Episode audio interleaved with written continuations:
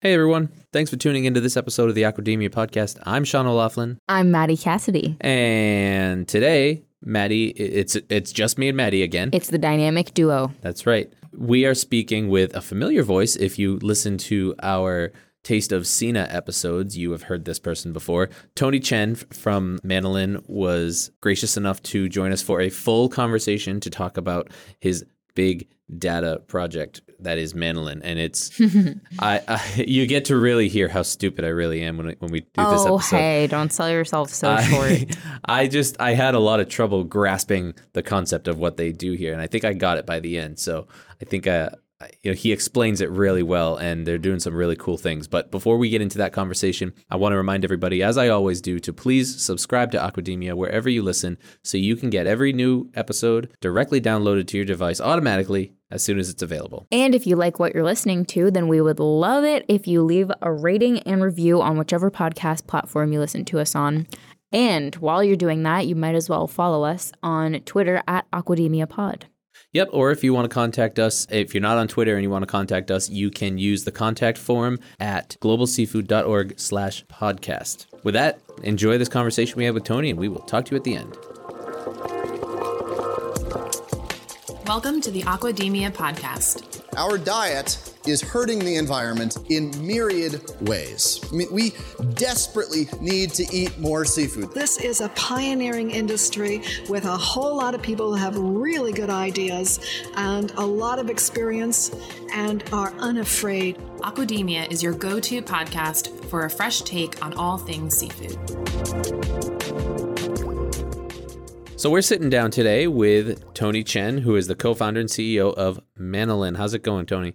Good. How are you guys? Good. Great. If this voice and name sounds familiar, it's because just a few short weeks ago, we had Tony on uh, a little quick Quick- Teaser. teaser interview. Yeah, um, we met up with him on on the floor at the Boston Seafood Show, and he sat down with us for about 15 minutes and and talked about Manolin a little bit. But we're going to get a little bit more in the weeds and talk about what you do and what's on the horizon for Manolin and all that fun stuff. How people how it can benefit people in the industry. But before we do that, let's hear about you, Tony. What's your story? How did Yeah, you where get, do you want how did to you start? get to here? Wherever you want.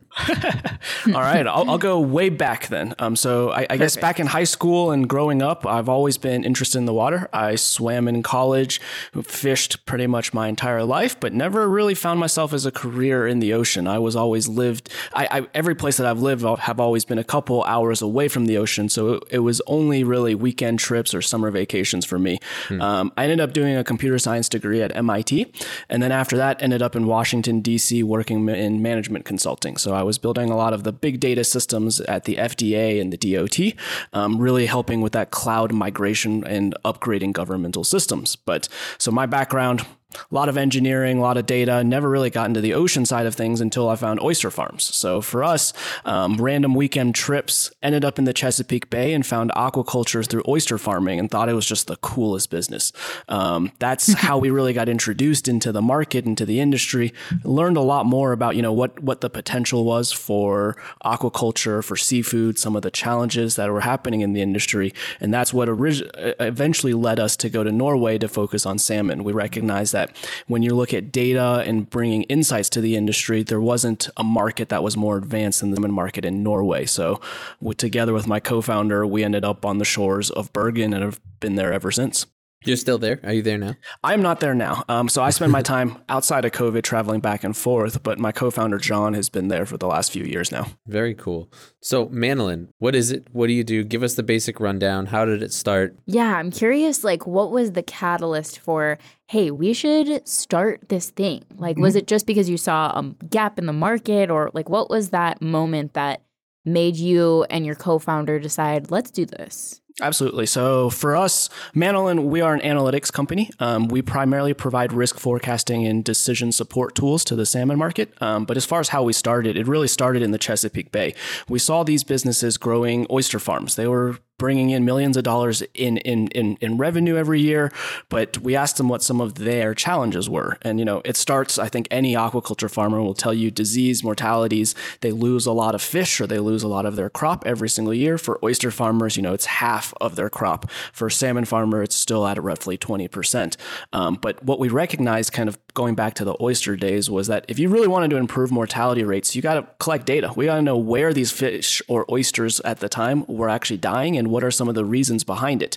We kind of understood from our data background that there's so many different influencing factors that could impact these farms. You're looking at climate change, you're looking at runoff, you're looking at, you know, waves. So many different factors could impact mortality. And if farmers wanted to make an improvement there, you really got to get to the bottom of it. So we started by just building inventory software, helping farmers move off of pen and paper and whiteboards, digitalizing some of this data. What we recognized in salmon was that the problems were the same, but the big difference was that the amount of data available was worlds apart. Salmon farmers, you know, compared to traditional or not traditional, but other aquaculture operations have had inventory software for 20 to 30 years. They have histories of data that that that that you could utilize to drive towards these answers. So that's what we're up to today and our main focus again has been on that salmon market, but how we've changed from from from seeing the problems in the industry. So, okay. This uh, uh this is above my head. So I'm not I'm not a big data guy. You know, it's not something that I, that comes naturally to me. So can you can you kind of help break it down a little bit? How does it work? How can we use all of this data to help make some of the you know in your website you talk about predictions and stuff like mm-hmm. this. How can we use big data because salmon farming is done in so many different types of locations around the world. Absolutely. And how can someone in raising salmon in Chile use the same type of data to make similar predictions as someone in, in Scotland would use? Yeah, I mean, I think for one, the world the world has learned a lot about how diseases spread. I think COVID has accelerated our knowledge of epidemiology and transmission vectors. You know, these are words that people largely understand nowadays. But uh, the comparison that we make is that you're trying to find the infection vectors. When you're talking about an open cage farm in the aquaculture world, there's so many things that could impact it. It could be boat traffic, it could be a changing water tide, it could be currents, it could be people moving in between the sites, it could be the genetics of the animal all of these different factors have an influence towards the health of the fish. Similarly to COVID, you know, how susceptible you are to certain diseases comes from how healthy you are, who you interact with, what you are eating, very similar comparisons. And we're able to draw those same conclusions out of the data within fish farming and aquaculture because a lot of it is available. But driving towards those answers helps farmers make better decisions as to do I change a feed? Should I not treat my fish this week and push it off till next week? Really trying to find those optimizations in there that raise a healthier animal. But what you've seen, I think, from the data side and the digital side is the world of computing has really grown in the last 10 to 15 years. You know, machine learning mm. was not something that people understood 10, 12 years ago. It's a very new technology, but when you talk about it, the real advantage is being able to find trends in the data. So in order to do, in order to find those trends, you need to have large data sets. And largely in aquaculture, most of these data sets haven't existed. And it's not just an aquaculture problem. When you look at agriculture, the amount of data that's been generated, the amount of data that's been generated from our phones is massive. And a lot of that has really increased in the last five years. So you, we have new techniques to get to the answers. We have a much larger data set to work with nowadays. And then the science is obviously evolving as to understanding what is the reasonings behind these actual issues. So how does it how does it work though? Like you get mm-hmm. you you have you so you you have a lot of um, experience in history in in engineering, yep. right? So were you is that what what you did for this is you kind of engineered like a, a, software program that takes that takes all this big data and then creates those like finds those trends? Is that how it works? I forgive my ignorance no, no. i really I, it's, I, uh, it's, I absolutely. Uh, it's from from our side what we do is really three separate steps. So for one is collecting data. So we try to gather data from as many different data sources as possible. This right now we bring in roughly 90 different factors into our models and this is powered by public data sets environmental sensors, public data coming from the farm, satellite imagery, a whole host of different sources as to really trying to find the the anything that may impact the health of the fish primarily. So that's step one is finding all of the data.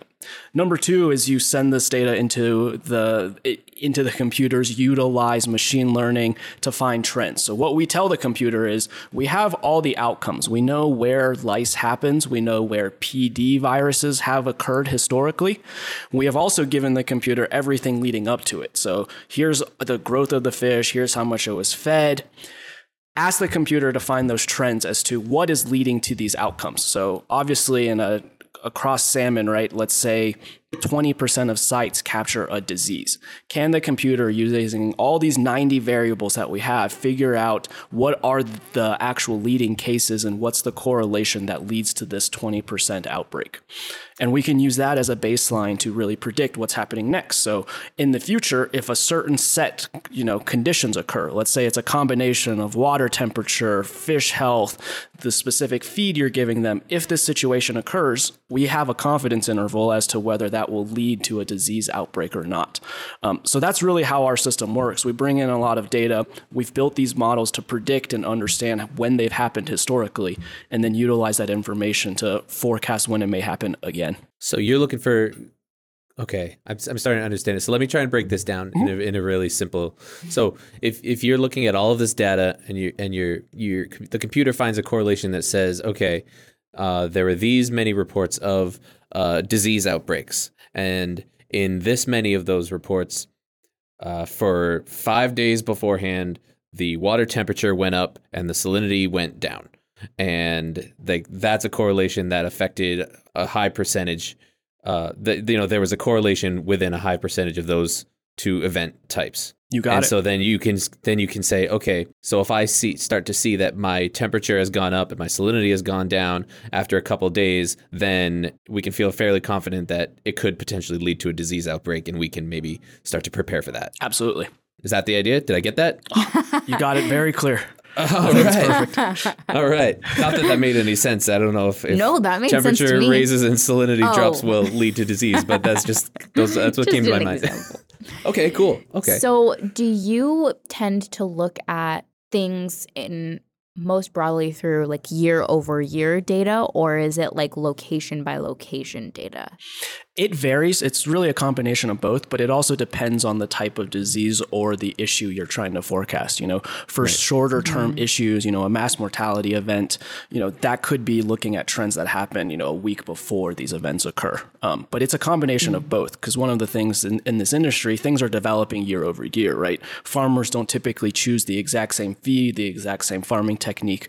A lot of this is being adopted in actual real time. Um, so it really is a combination of both as far as looking historically and then looking directly at that particular site. Yeah, that makes sense. I just can't even imagine looking at all of those different variables, like 90 different variables have an impact on. that's why they call it big data.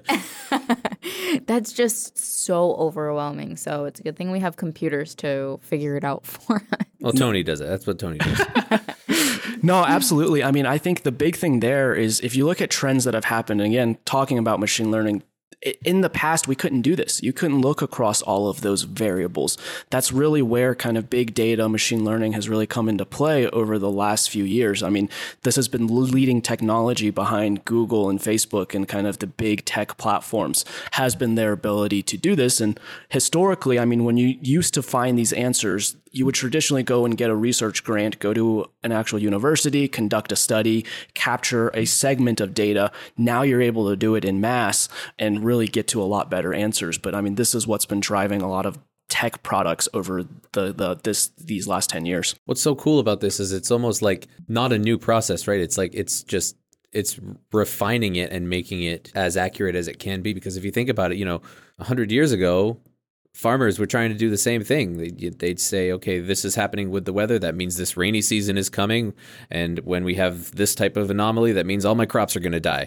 You know, like it's the same, it's, it's the same process that people have been doing. It's just, it's refining it and it's it's using real data points that we have, have accumulated as opposed to just plain observations that have been made over time. So it's, that's, it's really, it's super cool. So my question is mm-hmm. the gap, how do you bridge the gap between this data and the predictions and stuff that are made with it and the farmers that can use this this information is it is it uh, just a, a, an app that they subscribe to and they they are able to track the information that they're looking for? How does how does that work? How do we get it to the farms? Yeah, so for us, the way that we do it is through a dashboard. So Farmers that sign up to our platform, they have access to their data and these forecasts through our, our, our, our, our website. They essentially log in and they get automated notifications, disease forecasting, and then a suite of analytical tools that help them look deeper into this data. But as far as getting it out into the real world, I mean, one of the things that I've always said, I've never been a farmer. You probably don't want to ask me to be a farmer. Um, I, have killed quite a few fish in my fish tank when I was trying to build aquaponics systems. Um, so I wouldn't necessarily ask myself to be a farmer, but what we, we can do is arm, you know, the people that are making decisions with a lot of these insights. So that's what we're doing whenever we're working with particular farmers. There's been a lot of knowledge that has been gained over the last 30 to 50 years across this industry, and that knowledge is invaluable. I mean, it's grown the industry to where it is today. We see ourselves as being an additive tool on top. So, do you make a decision just based on our forecast? I wouldn't trust it 100% of the time, but I will say that our models are more correct than they're not. So, what that really means from an operational side is what you're getting is an extra data set or a data point on top of the eyes, nose, ears that that that that that that that you've traditionally used. So, you may see in our forecast that we say lice is going to climb at this site. We also give you a couple reasons as to why we're seeing this trend happen, and that can influence you to make a different decision. You can either confirm it based on experience, or you could, you know, go a different route. But it's adding more of that contextual information. I mean, when you one of the challenges with aquaculture, right? It's very hard to see happening under the water. That's one of the reasons right. I would argue that, you know, terrestrial crops, we can see everything that's happening. Farmers can touch, feel, look at it, and you don't really get that within aquaculture. So the mm, data set and totally insights that we world. give is just another a, another sensory output essentially, but it is a completely different world, absolutely. Yeah, I think what sets this apart for in my mind is the accessibility to all like this suite of data because compiling all of these different sources and variables and like real-time data that people can plug in their own information to there's really nothing out there like that. It's just it's such an interesting idea and it seems so simple but i can imagine that it is not simple at all.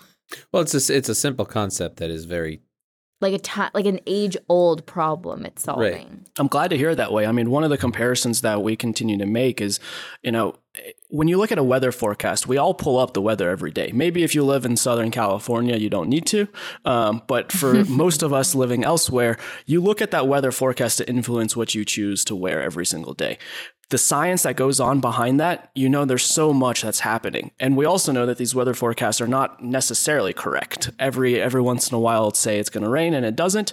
You know, there's plenty of science going on, but that piece of information still influences how you make a decision and what you actually do every single morning. You know, I decide whether I take a raincoat with me or not.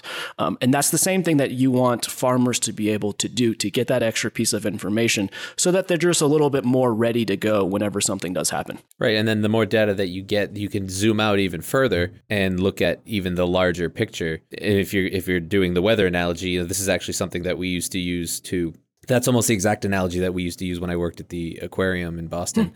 to help talk about climate change and we, yeah. and climate versus weather, right? We'd say, okay, weather, the weather tells you what clothes to wear that day. The climate tells you what clothes to buy and have in your wardrobe. so if you're living in if you're living Absolutely. in different climates, then like we we live in New Hampshire, we're going to have some different different wardrobe than someone who's living in Florida because the climates are different. And so, the, you know, the further out you look, you can see much larger pictures of everything that's going on. So you can tailor what you're doing to your specific operation, which is that's a good analogy. Absolutely. Yeah. So Manolin's been around for a few years now, and I'm wondering if you've heard from customers that they've seen improvements it might be too soon to tell because you would need to look at like the super long term trends.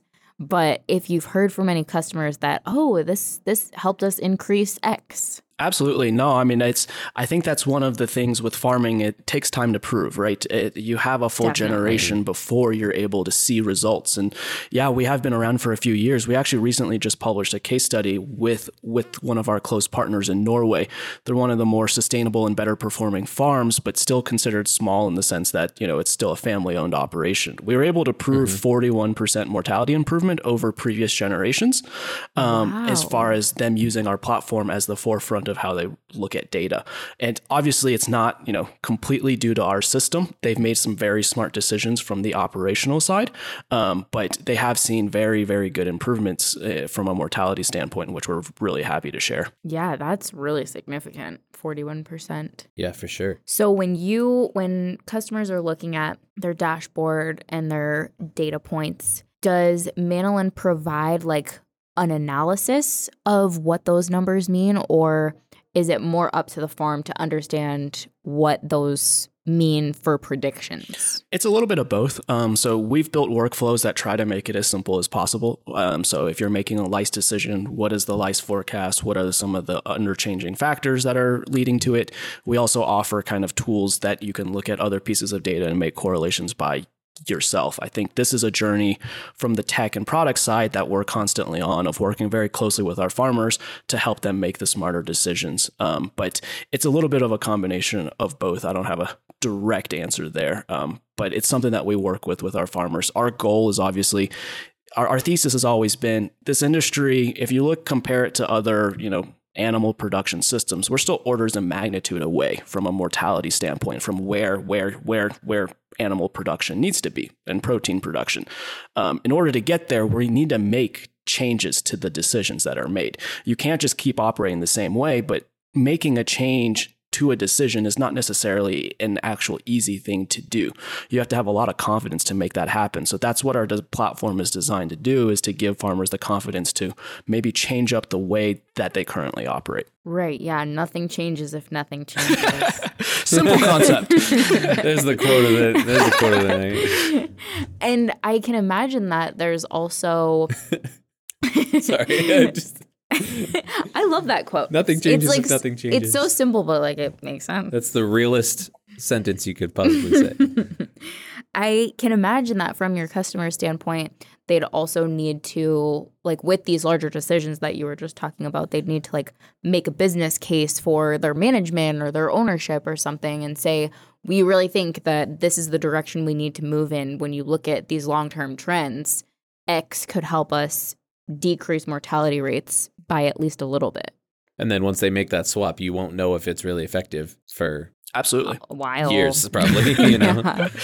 No, I mean, I think that's one of the the big challenges with the industry is also that feedback loop, right? It's how how have farmers historically done it? You know, they buy a feed, they put deploy it on a farm, the fish grow well one year for a variety of different reasons. Maybe the conditions were great, maybe they avoided viruses and diseases, and then they can go back to the feed company and give them a, a raving quote. You know, this was a fantastic year for us. The feed was looking great, but we don't really know if it was the feed or something else. So being able to open up that transparency is something that we believe data has a large role to play in. Um, you're seeing it across agriculture as well, but these feedback loops just take such a long time, and there's so much that could impact a farm.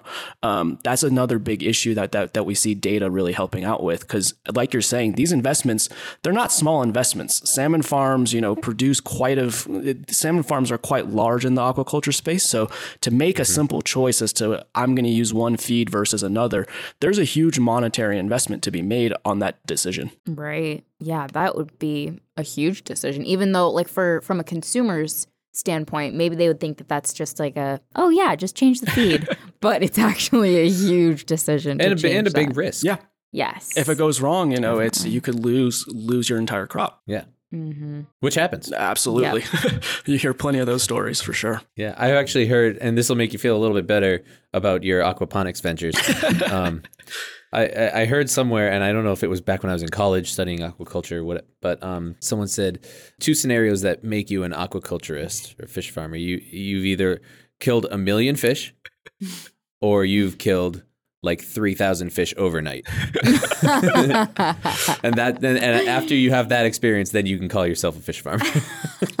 it's a great quote. I've heard it too, but I mean, it's where when you hear those things, can you imagine if that was the case in a different industry? Oh my like, god! Is, no, I know. Right. it's not even it's unfathomable you talk to a hospital and and talk about those types of numbers and you know Yeah. that's where this industry's got so much to kind of grow and, and a ton of opportunity but it's it's crazy to to hear that for sure Yeah. Yeah. and we look at it as just we're you know, It's just the norm. yeah, Yeah. Like, I mean, when I worked my last job, I was raising zebrafish in a biomedical lab at Brigham and Women's, and you know, we would have to do these mass mass killings because they, you know, we don't we didn't want them to introduce disease or they were, you know, they were on the schedule to to be killed, and we mm-hmm. would kill thousands of them at a time, and didn't really think about it. It's just It's part of the clear research. clear out these tanks. absolutely So, what is next for Manolin? I know we kind of talked a little bit about this in our mini interview at Boston, but I'd love to hear a little bit more in depth about the projects that you're working on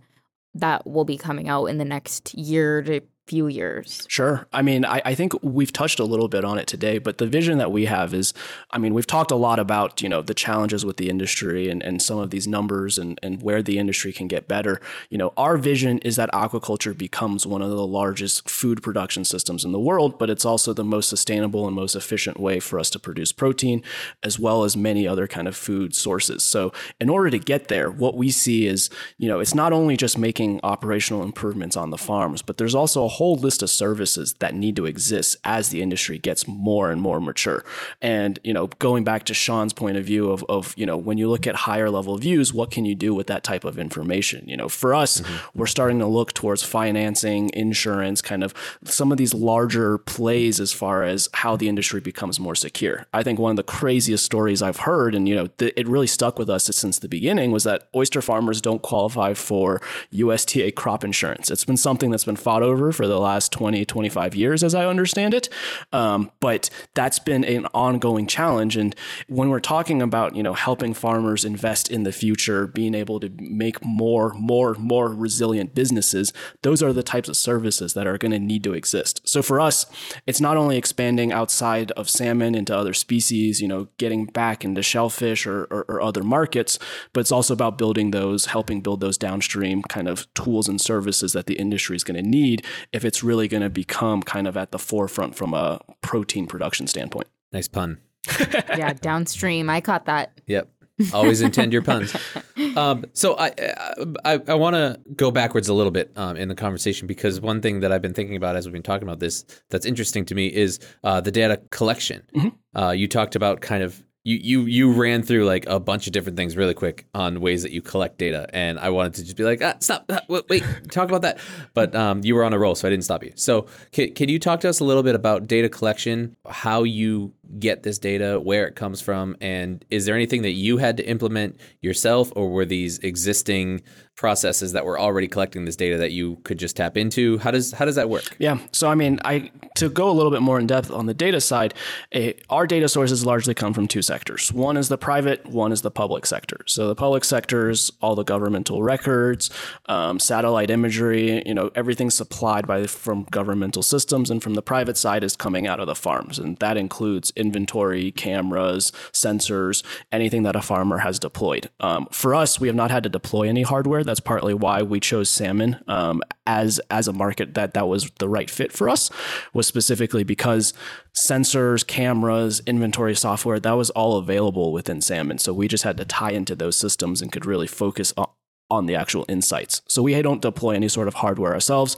The other great kind of benefit is the Norway system has a lot more public data available around aquaculture than any other market. So it was just the ripe environment for us from that standpoint. So we don't currently deploy any sort of hardwares. We just tie into existing systems. Oh, that's nice. That's pretty cool. Yeah, that's so neat. Um, any, and I'm sure you've thought about this, uh, and it probably wouldn't be till pretty far down the road. But um, any thoughts on expanding that into other species as well? Absolutely. I mean, I think when you look at the growth of aquaculture, it's not happening in just salmon. Um, there's other markets that that that are moving a lot quicker, and you know, th- it's producing huge volumes. Whether you're looking at shrimp or shellfish or tilapia, I mean, these are very important species when it comes to the aquaculture markets. And I mean, for us, we do have plans in the future to move towards those. Um, data collection, I think, the other side of the- the other, I guess, answer towards data collection is these other industries are quickly catching up. You're seeing startups that have been working in shrimp and, and oysters and, and, and kelp, and there's so much more sensing that's happening. Um, that's a huge kind of, we have a very optimistic view of that as far as, you know, how much data is going to be available in this industry in the next cu- couple years here. Yeah, that makes sense. As other sectors of the industry mature, you'll be able to help them out as well. Yeah, for us, we we, we want to be really good at the risk forecasting component um, and being able to utilize this data to generate additional value. That's really the the focus from our business standpoint. So when we saw you at Boston, you uh, also had some meetings with our program integrity department. Is that accurate? Ooh, I did a little bit. Yep. Are you able to talk about kind of what you're what you've been doing or planning with with the BAP program, or is that something that's kind of not? I don't know how much I can share right now. Um, I, I, can talk about you know the the the interest essentially. I mean, from from our standpoint, whether you're looking at certification bodies, regulators, you know, financiers in this industry, to be honest, we're all looking at much a lot of the same data. When you look, you know, across GSA sustainability pillars, those criteria, you know, whether it's feed, environment, worker safety, I forget the last one, but I know there's another pillar. Um, when you look across those pillars, that's really what defines sustainability. No matter how you want to slice or dice it, you can pick specific variables within it. So, but at the end of the day, those are the major components that matter when you're looking towards getting certified as far as making improvements on the farm. Um, and there's a lot of room for collaboration. So that's an area that we see ourselves kind of moving into as well is, is working with specific partners on how we can utilize this information to unlock more value for the farms.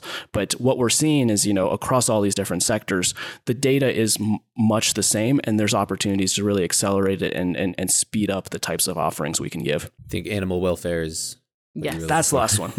I should know that considering that's one of our I big know that focuses. one's like your your most important one. Absolutely. Maybe it just goes without saying.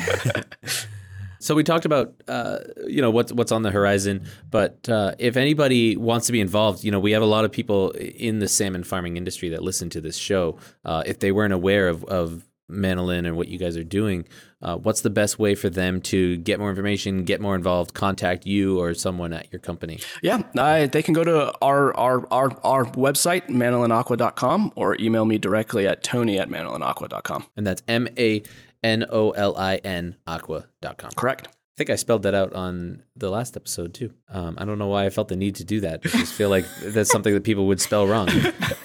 Um, is there anything else, Maddie? Do you have any other questions for Tony while we're so Tony? Is there anything else that you want to get out while you have the platform? Um, I don't think there's anything else. I think you've shared. We've covered quite a bit here.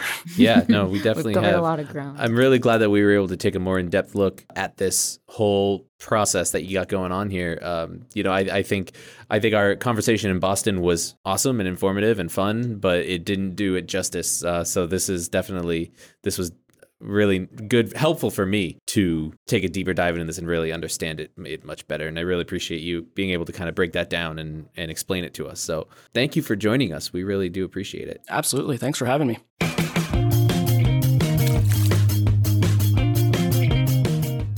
Folks, that was our conversation with Tony Chen of Manolin. As always, we hope you enjoyed it. We hope you learned something, and we hope you are excited about big data. I actually, I'm really excited about this. I was just going into this conversation like not fully grasping the power that this really has. Like, mm-hmm. this can really change the entire seafood industry. And some points were brought up that I had never really thought about, like comparing the mortality rate of fish to other sectors, like not even food sectors, but like other sectors of Right. the world, like hospitality or the medical field.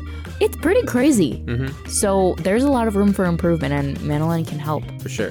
This this kind of stuff is like the closest that we have to telling the future. It really is. You know, Tony's a psychic. when you think about it that way, it's it's kind of cool. Anyway, if you enjoyed that episode and you want to hear more episodes like this, make sure you subscribe to Aquademia wherever you listen so you can get all those new episodes directly downloaded onto your device as soon as they're available. And you can follow us on Twitter at Aquademia Pod. And if you'd like to get in touch with us about being a guest, or you have a topic suggestion, or you want to sponsor the show, then you can do that at globalseafood.org slash podcast. That's right. And remember to take a couple minutes and rate and review Aquademia wherever you listen. It really helps us a lot. And we appreciate you listening. Thank you so much. We will talk to you next time. Bye. Ciao. Adios. I did both.